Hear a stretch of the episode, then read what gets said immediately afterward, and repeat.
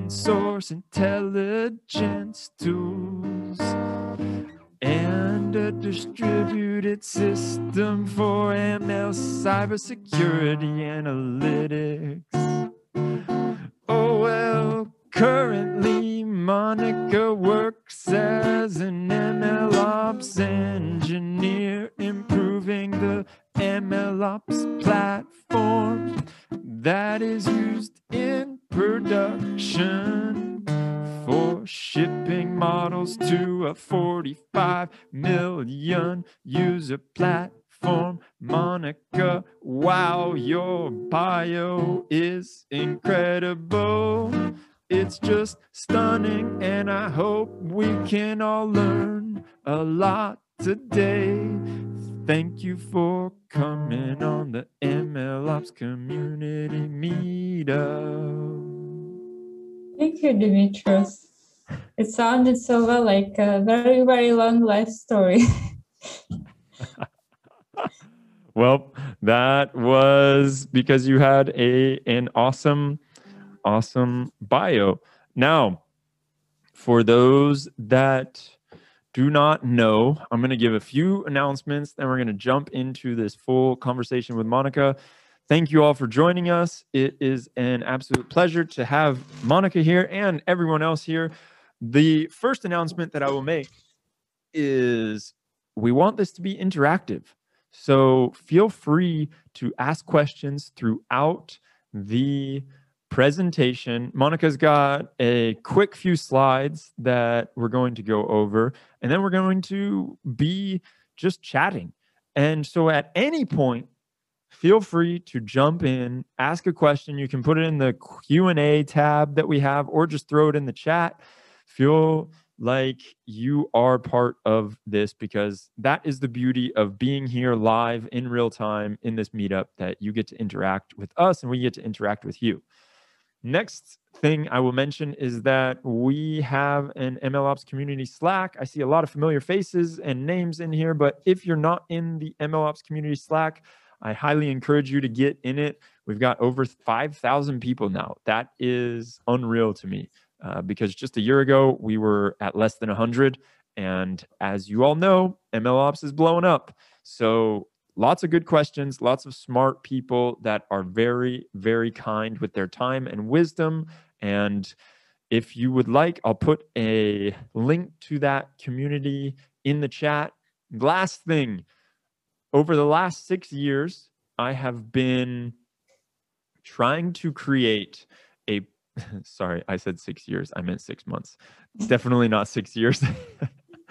over the last six months, big difference, but it still has been a, a big endeavor for myself, a six months undertaking, trying to create a landscape that will help people understand what each tool does, where it fits in the MLOps lifecycle. And right now, on our MLOps community website, we have released the first two of the MLOps lifecycle sections and we're calling it the compare page. So you can go on there, you can compare different tools within the monitoring space and the feature store space. And our goal is that we are going to continue doing this for every piece of the stack. So we demystify the different tools that are out there because I don't know about you, but a lot of times I go to a website and it's an MLOps platform, or they just call themselves an AI platform. And then I poke around for quite a bit. And at the end, I go, So what do they do?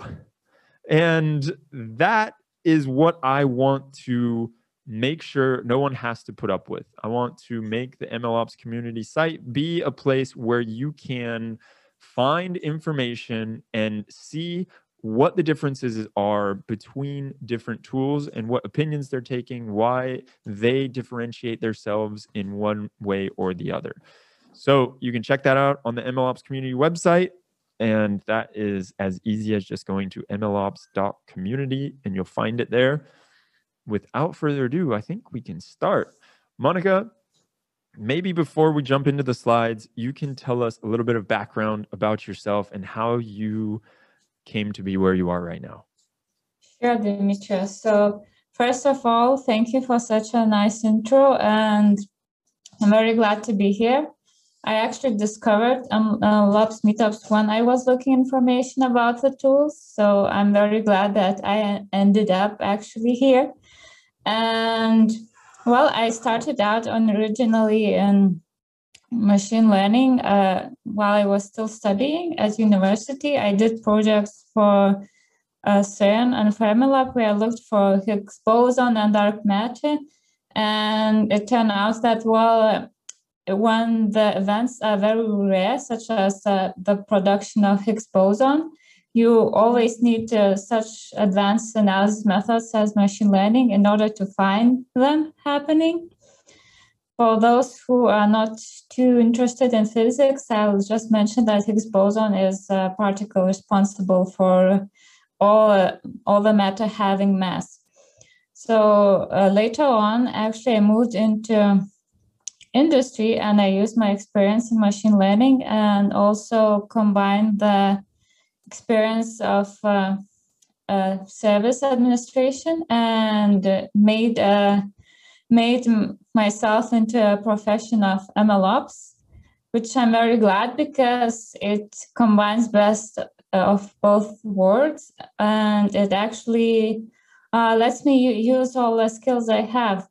It's what I like about MLOps that it's still very dynamic. It's uh, evolving, so there is a lot of space for uh, creativity as well as discovery. So hmm. I think yeah, that these are the reasons I like the field in general, and I'm glad to be here today, talking awesome. to you guys. Please uh, shoot questions uh, whenever you want to. I, I'm looking at the chat as well, so you can can comment anytime. Yeah. So let's get into it and what we're going to do today because I think I find it ironic. Monica and I were talking beforehand and trying to make everything work properly. We did a sound check and then we tried to see if Monica's screen share would work. But because she's on her work computer, the screen share is disabled for Zoom due to security purposes, I presume. And so it is my pleasure to present what Monica's slides are. And what we can do is just basically anytime, Monica, you would like me to change slides, you can do a, a hand wave and then I'll change so that we're okay. both on the same page. And let's just double check, make sure that you can see my screen. Everything looks good. Yep. Perfect. So yeah, today we'll be talking uh, more about machine learning side actually. We can touch upon uh, MLOps side as well, uh, and if you can have questions, we can discuss it. But my goal today is uh, to present uh, uh, the cybersecurity world news, like why, why we are using machine learning, why we cannot absolutely do without it, and yeah what, what are the benefits and, and what are the of as well pitfalls of machine learning in our world today so yeah glad to be talking to you. And let's come to another slide. So uh, uh, first of all we'll be uh, reviewing a little bit about the landscape of cybersecurity today what are common threats how the ai is being hacked. As well, we will be talking fake news, information wars, how, how we are dealing with them. Uh, there are tools specially aimed for them, which are called OSINT, Open Source Intelligence. Also, we'll be talking about machine learning agent as a threat hunter. And later on, uh, we can delve into the future of cybersecurity. What kind of systems are being developed for defense and for threat hunting? So uh, to start on a higher note, you probably all learned about uh, Neuralink as well. Most of you have seen the movie How Ghost in a Shell. It's about a future where humans and machines merge. And I think it doesn't seem so far fetched. Possibly very soon we're going to have uh, human uh, computer interfaces.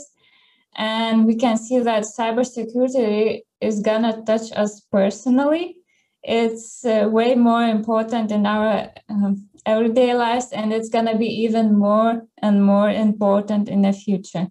Because uh, currently our world is also run by machines. Uh, most of uh, medical uh, uh, records are also on computers so it touches us very personally. Okay. And uh, talking about uh, cybersecurity threats, well, uh, uh, there is a classification for them. Most of uh, the companies around the world report uh, threats. And there's, I don't think so that there is a company in the world which existed for a couple of years which hasn't experienced at least one of those. So most of the companies experience external hacking, about half of them. There's also malware incidents, social engineering, spam. Uh, as for social engineering, I think all of you experience uh, phishing attacks when you get a malicious link in the email. And it's kind of hard to defend against those. So, uh, first of all, we have to be smart ourselves and, and be aware of it. Also, there have been incidents of insider data leakage and theft. Um, uh, Facebook is very often. So you've probably been uh, uh, have been experiencing a few of those, and it's gonna uh, the precedence of these uh, attacks has increased in the future can move on. And talking about cybersecurity incident response, it also has a cycle, very similar as MLOps has a cycle. So cybersecurity incident response also has a cycle. Uh, first of all, the threat is identified. Usually it's done uh, through looking into the uh, logs in your computer or any other device that's being under attack uh, every system produces system message logs, and also we can use additional uh, uh, tools to log them. If you are very curious about cybersecurity uh, uh, uh, log monitoring tools, you can look up open source tools such as Suricata or, or Zeek. they are, and there are also more tools. And the second response part is uh, protection. So uh, some protection can be done in advance, such as taking care of your access controls, not giving too much uh, of uh, permissions. Also uh, being aware, so that's why companies have to train their individuals. And also companies have to protect their information. And number three is detection. Um, detection can be done also using uh, cybersecurity logs and also the systems you have uh, on top of it. You can have um, a machine learning agents looking through throughout your logs and helping to determine what kind of attack it is. Or you can have an analyst sitting uh, and watching the dashboards and trying to determine that, well, something is wrong with the system. Obviously, machine learning agents are faster, but there are also limits to them because uh, in order to train a machine learning agent, you need to provide it with, uh, with data, you need to provide it with expert intelligence. How uh, does certain attack look in the data. So machine learning models uh, so far are as intelligent as cybersecurity experts, but but they are faster. So the, these are the upsides of it.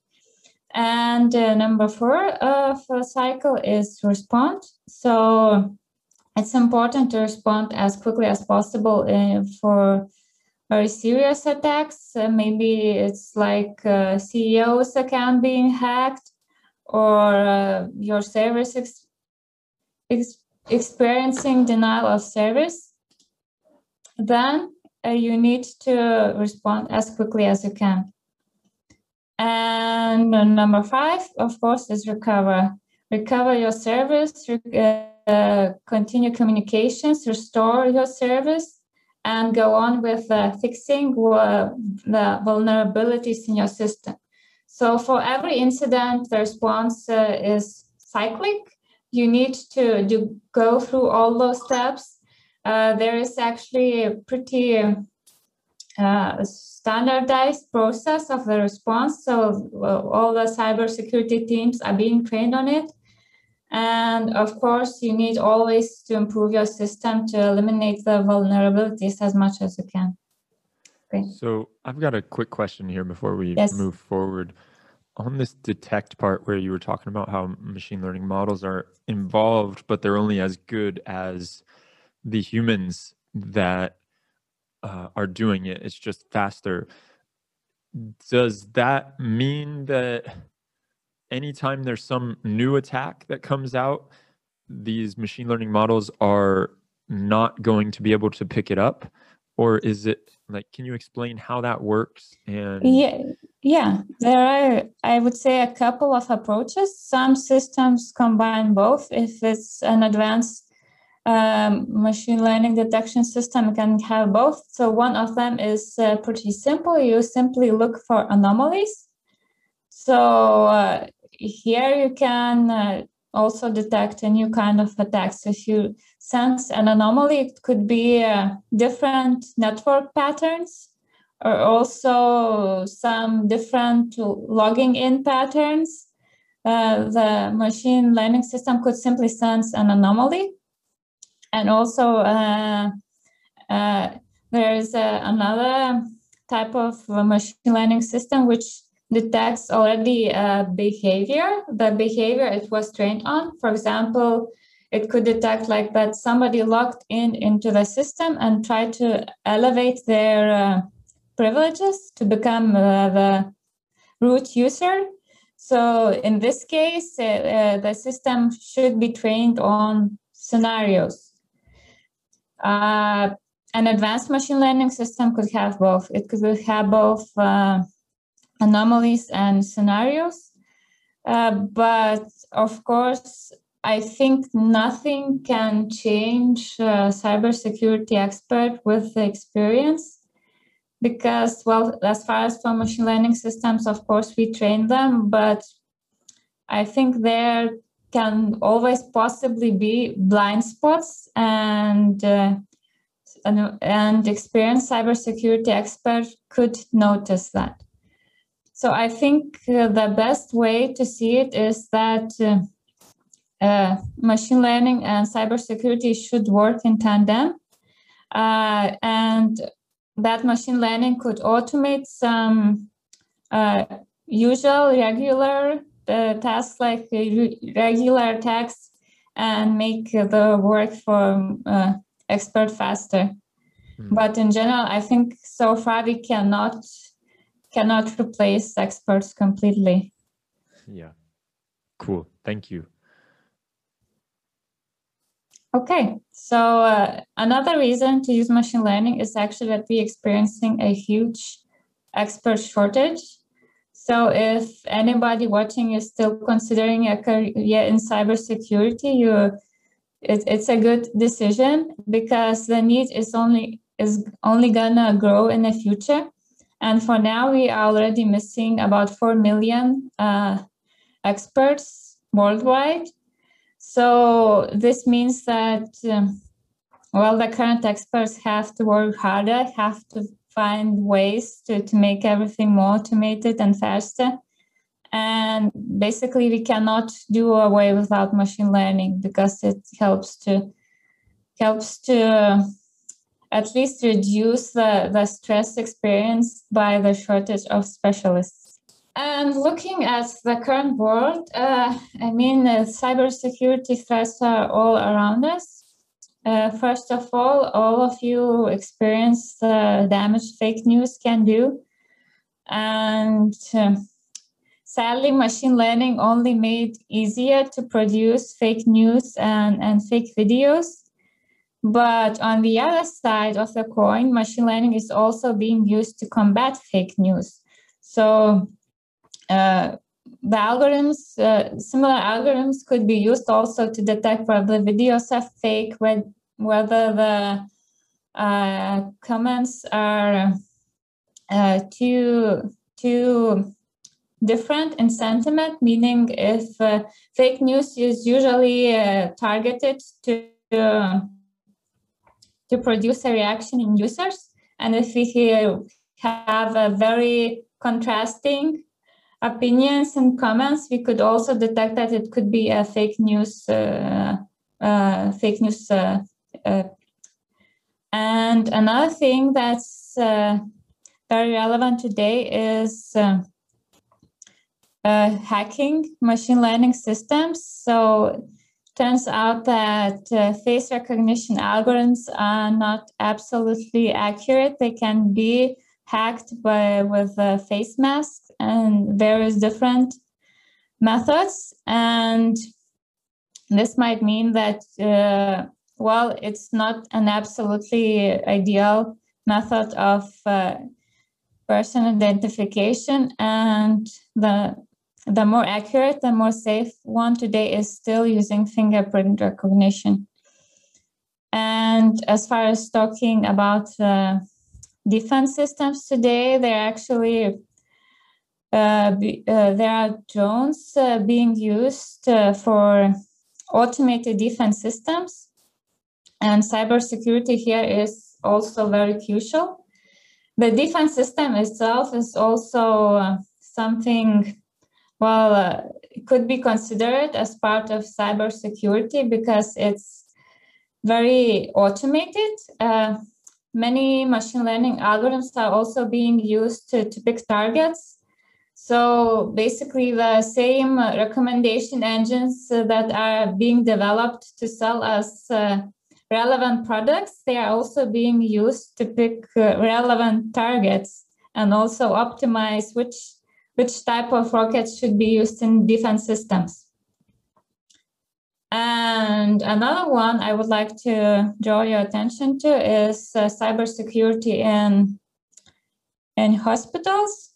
Actually, sadly, last year we had a first victim of cybersecurity incident, the first death in a hospital because uh, the hackers uh, hacked into the hospital and encrypted the medical records of the patient, and doctors were not able to help the patient. So we're seeing that well, cybersecurity importance is, is growing, and and these days it's also a question uh, of life and death, as well as if we would uh, talk about automated autonomous uh, cars. So you possibly remember also from last year that uh, Teslas were hacked with uh, modifying the speeding limit signs, which resulted in uh, a car accelerating uh, where it should have been uh, driving at 30 miles per hour. So it accelerated much faster because it perceived it as 80 miles per hour so it could have ended in an accident. Uh, uh, well, this time uh, the driver was lucky, but uh, we realized well, it's cybersecurity is going to be more important in the future, and machine learning also can be hacked in very uh, unstraightforward ways. I would say it's very often unpredictable, and we should be careful about using machine learning to it. It has its flaws, and in certain scenarios, uh, we should have, I think, uh, uh, systems to protect us because human life is at stake. And I was talking about uh, internet. So the, the we usually use uh, a small uh, small part of the whole web. Uh, the web is much much deeper. Uh, some of you might have heard of dark web. So this is where our uh, open source intelligence tools uh, come to action. Uh, most of the web we use is publicly available. It's Surface Web, it's public profiles, everything on Wikipedia, Yahoo, and such all such platforms. Also, Deep Web is more like for forums, what you can read inside the forums. It's not uh, easily indexed and searchable, but the most interesting part I would like to draw attention is dark web because this is where the most crimes happen. So it's uh, both uh, people tra- trafficking and drug sales and and all the illegal activity. So cybersecurity is also uh responsible, I would say, for the dark web security. We have tools. Uh, the also government is uh, is making actions to be able to track what's happening on dark web to be able to find criminals to uh, to find illegal action. And this is also where machine learning and web crawlers are coming in. And it forms one huge area of cybersecurity which is called open source intelligence uh, we we will be discussing this today as well. So if you've got questions, uh, feel free to drop them in the chat. So yeah, we can change slide. I see there is a question coming through in the chat. Yes. Asking about how to get into cybersecurity as an outsider. What kind of skills are needed? Yeah, so uh, it depends which side of you that you want to work because you can work as uh, as an expert monitoring the systems and also with the profession is called analyst. And also you can work as a product developer which i had chance to do that as well. So i basically i came from machine learning background and i joined in the project actually two projects which used machine learning as a developer but you can also contribute as an analyst if you like to digging through system logs and discovering hacker patterns, learning about uh, malicious behavior. If it's that your kind of thing, then you would be aiming to be an analyst. And um, well, in some cases, so you can, of course, graduate from computer science also, but there are also uh, many online courses you can you can use. And uh, it's in cybersecurity, we have uh, quite a few standard certificates. Um, so you can uh, you can uh, you, after you you learn in, in the courses, you can pass a certificate, and you can try at entry role in cybersecurity or, or if you like creating products you can just you know develop your coding skills and and try to join a company where products are being developed and there is something also interesting that i've heard of and maybe we can talk about this because i just saw something on linkedin of uh, a connection of mine got a $60000 bounty because they mm-hmm. did they found a bug or a potential security threat for Microsoft. And so once you get to that level, I imagine that is a completely different level where you're the one that knows a lot about the vulnerabilities and you're able to go in and try and exploit those vulnerabilities. Yeah, so I don't know how it's gonna end, but I think this sum is pretty low for for the I mean, for the impact it could have for the Microsoft users. So I don't know, it might end well for the for for the person, but yeah, in general, it's very common. Uh, uh, usually, uh, usually uh, there are procedures, pro- usual procedures for for the users who discover bugs to report those. Hmm. But I think, yeah, in this case, uh, they will just want some some profit. So it might work. It might work because it, uh, for Microsoft, I think it's it's it's a minor thing, but and in this area, one, yeah, it's oh, very sorry. it's very common, and also yeah, and also asking uh, asking uh, money for uh, uh, uh for encrypted data and and so on. So it's, it's cybersecurity is uh, is crucial thing, and and sometimes even like in a case of of the crime, companies are also willing to pay uh, uh, bounties to get their data back, even before the, the crime can be solved by the police because they need the data so much. So, yeah. Yeah. And along those lines, it's fascinating because I think I just saw some news about how some states in the US are considering making it illegal to pay the ransomware and so that would put companies in a very big pickle if it were to happen like that. But just moving on, I see there's another question in the chat, and it's asking Do you think governments and organizations are serious about cybercrime? Yeah, so I think the area is evolving very quickly. And uh, even though governments uh, are protecting the uh, their most important assets it's i mean there's always room for vulnerability uh, i noticed that governments are taking actions they're aware of it but the problem is that the hackers evolve very quickly and they also use the most modern tools and it's hard for governments to keep up. So that's why we're still having such problems as you know power plant being hacked, which could end in catastrophe, of course. And we also have uh, like governmental systems being hacked for very often for political reasons as well as uh, as a part of information war between countries.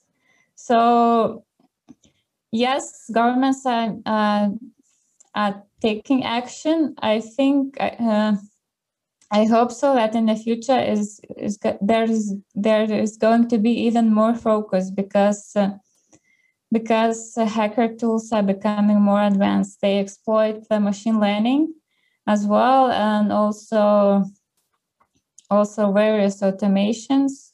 They are smart. They are fast, and yeah, so we we need actually the same people sitting on on on our side on on the protecting the critical infrastructure because I think hmm. the best uh, the best people to to identify threats and and defend the infrastructure are the ones who actually know the best ways to hack them. So governments are also making events where they let uh, people participate in uh, well it's called like uh, white hat hacking where you participate and and try to hack some some system and present your findings. So so yeah i think in the future we, we, are gonna have even more attention to that.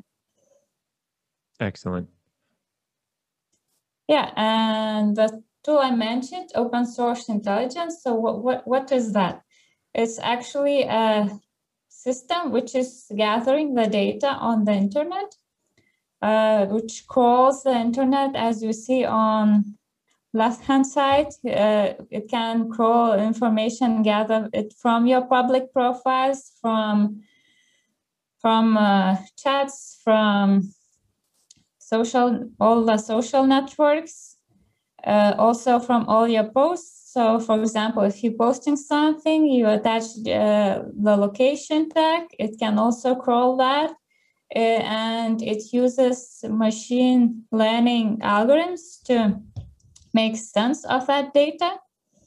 So I I was also working on an open source intelligence tool, and we used uh, machine learning to recognize objects in, in photos. We also used it to uh, uh, to analyze sentiments in text. So you you can sense that it basically with the machine learning you can know uh, uh, like gather all the information about the subject you're looking at. Uh, we the usual jargon uh, for this subject is uh, entity. So entity can be anything. It can be a person, it can be a company, it can be an university, it can be an organization, uh, maybe uh, some uh, group of activists as well. So OSINT helps to gather this information over time. So basically you can use the crawlers uh, uh, regularly to gather information about something that's happening. Maybe you want to, for example, gather information about about you, Demetrios. So the things I could find, uh, it could be like the university you went to, like uh, the places you tagged in your photos, and so on, and so on. So All as the far songs as that the, I sang. Yes, yes. So this is pretty sensitive information. So the use of these tools is also limited usually for uh, safety reasons for governments, uh, for for the uh, institutions which have uh, contracts also with social media pro uh, platforms. So, for example, Facebook has a contract with the government of France, so they can provide some information for them. So this uh, this use requires special permissions, but it but this is also I would like you to know that this is a very powerful tool for tracking what's happening on the internet. So, for example, if we would have some kind of uh, fake uh, fake news uh, action organized by some group, we could already detect uh, the group that's making those spreading those fake news because we would see the whole uh, graph of uh, interconnected people, interconnected uh, uh, topics which are happening within that network. And we could almost pinpoint everybody participating in, in the action. So it's a very powerful tool. It collects more information than one human can comprehend and uh, analyze. So this is the power of uh, machine learning, basically, and and statistical methods. And actually, this kind of tool uh, could have prevented uh, uh, uh elections from being affected by the also by the targeted advertising which you probably are aware of, of Cambridge Analytica scandal as mm-hmm. well. So yeah. this kind of tool could help to notice that some kind of organized action is happening on the internet regarding some some event as for example as elections so i think in the future these tools are going to be even more popular for governments many governments are already have something like this and they're already developing to make it like smarter more intelligent. And this is actually also a very interesting career path if uh, you like working with machine learning because you get to combine many different algorithms. So both like image recognition and sentiment analysis and, and many more. So uh, using OSINT, actually, you can learn uh, how to use machine learning in real time. Usually, the architectures of these tools include streaming, real real time data analysis, and also uh, a graph representation of uh, different kind of entities spread on on on your uh, on your analysis. So yeah, I think it's it's very interesting. It's very extensive. A good thing is that you don't need to train all the algorithms. You can already use many of uh, advanced algorithms uh, developed by by Google and Facebook. For example, the BERT uh, language algorithm also use the image recognition algorithms for object detection and so on. These kind of tools uh, can also be used to track uh, Uh, uh, uh, to track military equipment on the internet. So, for example, governments very often have uh, those tools as well to to basically look at the new types of of military uh, machines are emerging, or, or do we have some uh, some more action, uh, more, for example, trainings, military trainings happening, and so on. So uh, OSINT is basically an eye for for the internet, for what is happening on the web. Wow. So this is really interesting to me, and it's a little bit outside of the scope of our chat mm-hmm. right now, but this tool of course with great power comes great responsibility. It feels like it could be very much abused if any of these governments wanted to use this for nefarious reasons. Yes so that's why actually social networks are trying to protect their data.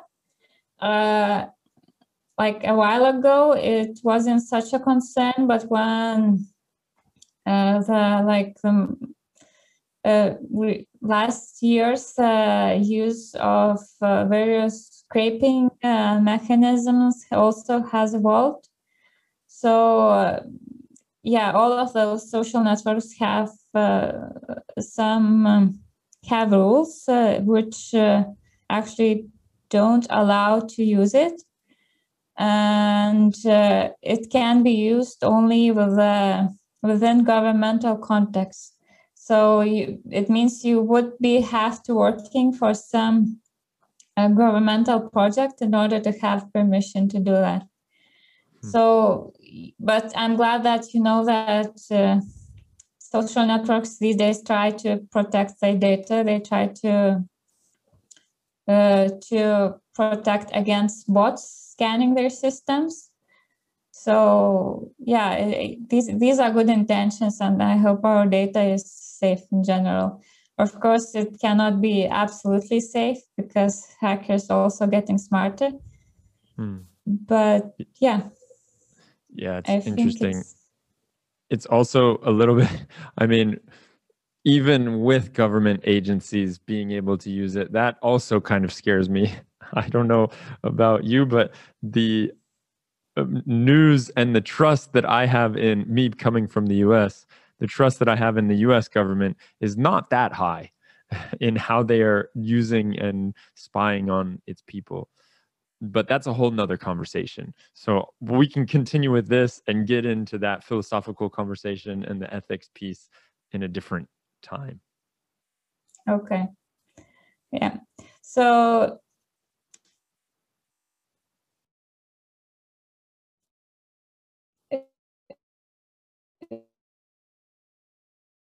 we, we also under agents AI used to analyze the data, usually in, in real time. Uh, data can be streamed from various sources. So, meaning it could be autonomous cars, it could be a power plant, even a nuclear power plant. So, you realize how important it is to protect it also uh, other power power generators. It could be your laptop or it could be a, a communication satellite and so on.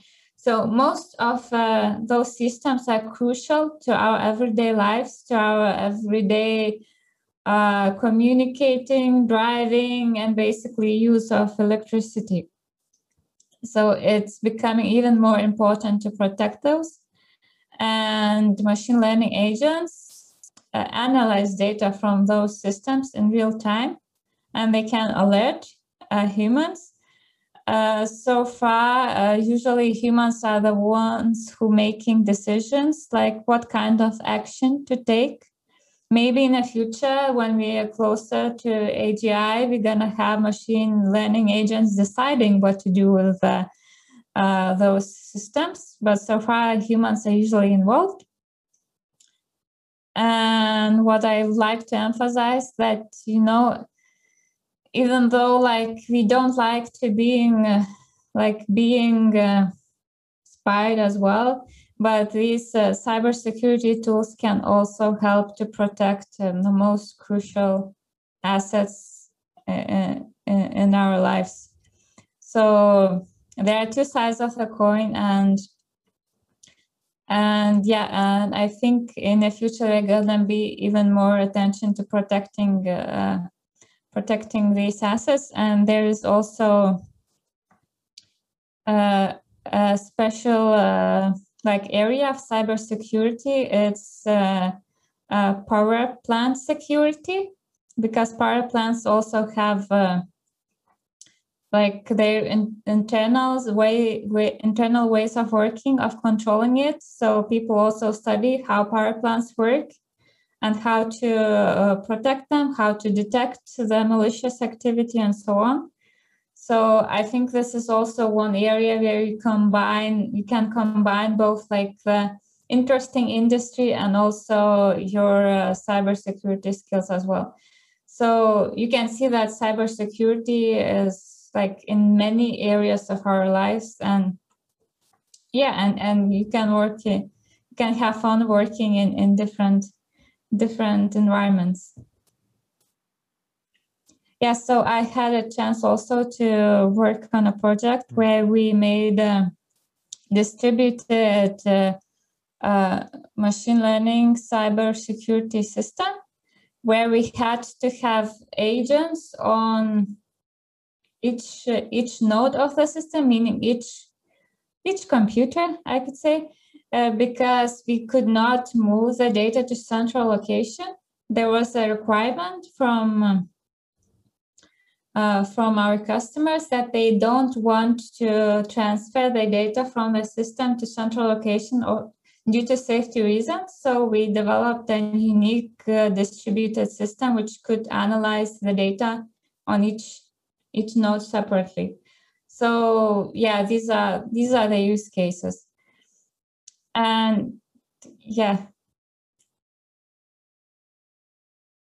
And yeah i could also recommend you if you would like to learn a bit more about uh, where we're going and also the current state of uh, uh artificial intelligence you could read the book ai superpowers by Kai-Fu Lee it's a very interesting book. You could also sense the approach china is taking when they're using actually most of the data the human can generate and what are they achieving with it. I think some of it is gonna land here as well just in another another form in different kind of approach.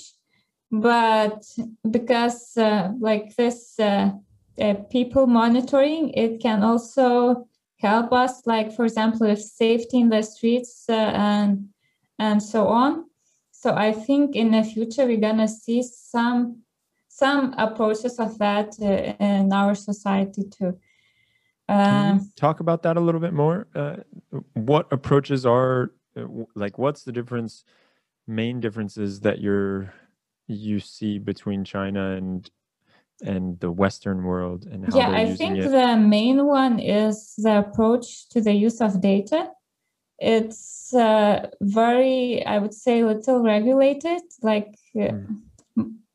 uh, a lot of data is uh, openly used by the government for example people are being monitored how they cross the streets do they behave well and also do they drive well do they i mean uh, a lot of behavior is uh, openly monitored mm-hmm there are upsides of it it increases safety and for us it might seem maybe strange maybe for our like for more democratic view, it seems like uh, our uh, our privacy is being disturbed. Totally. But I think in some way we're gonna see it. For example, maybe uh, the traffic could be monitored in the streets in order, you know, to prevent accidents or or to like to get more uh, more information where accidents happen and how they happen. Some i think some of those ideas is, is coming to us as well. So i think it's a good look into how far ai can go when when the use of data is very little uh, uh, like uh, well it's not very limited and uh, this is also the reason why uh, China is advancing so much in this area. But. I think it's fun to try to imagine how it can look in, in, in a democratic uh, in democratic kind of culture. Maybe I think uh, we are going the same direction, but our implementations might be different. Mm-hmm. Yeah, and I think it's really interesting also what's happening in the EU with the new regulation that's coming out because I know that they specifically said in the new EU regulation that you can't do this kind of social scoring. That's not going to be allowed. And those those things that they explicitly say no to, but then like you say, how is it going to sneak in in other ways? and how is it going to happen within a democratic democratic society as opposed to what's going on in China. So this is super fascinating. I really enjoy talking to you about all of this. Thank you, Monica, for the presentation. Is is there another slide? I think that's it for the slides. I'm going to stop sharing right now. And are there any any other questions from anyone? I think I I had one. Oh, uh, we got some people saying that they loved it. I had one back at the beginning when you were talking about, and I know we're almost out of time, but when you were talking about the different kinds of hacks and how different hacks happen, but now I can't I can't find it nor remember it. So I think that is a sign that we should probably just stop. And I'll try and talk to you offline about the question that I had if it ever comes back to me. Okay, and and you can guys, you can find me on LinkedIn. So if you still have questions, feel free to ping me. Uh, and I had really fun talking to you. So thank you for all the good comments. Yeah, this is so amazing, and there's so many insights uh, and ways that machine learning is being used that I had no idea about. I really appreciate you coming on here and showing these slides. The slides were beautiful too, by the way. Anyone who is listening to this in the future, you may want to check out the slides on YouTube if you can. But I, I guess that's it. We're going to call it a day. And Monica, again, thank you. We will see everyone later. Thank you all for joining us. And yeah, take care. Thank you, guys.